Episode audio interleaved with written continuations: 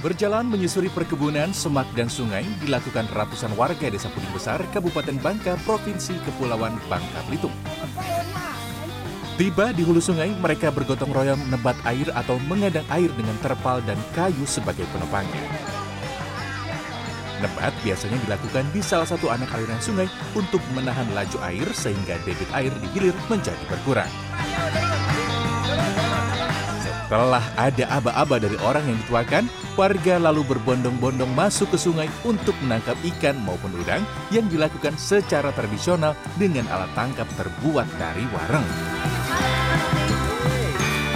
Cara menangkap ikan ini oleh masyarakat Bangka dikenal dengan istilah nanggok. Nanggok di sungai seperti ini hanya bisa satu kali dalam setahun dan dilakukan ketika air sungai mulai surut akibat cuaca panas atau musim kemarau. Berbagai macam ikan air tawar seperti ikan gabus, ikan baung, udang gala, dan lainnya berhasil ditangkap warga. Ada udang, ikan, macam lah. Nanti dibuat apa itu? Ada Hasilnya? yang untuk lauk, baru udah untuk dijual.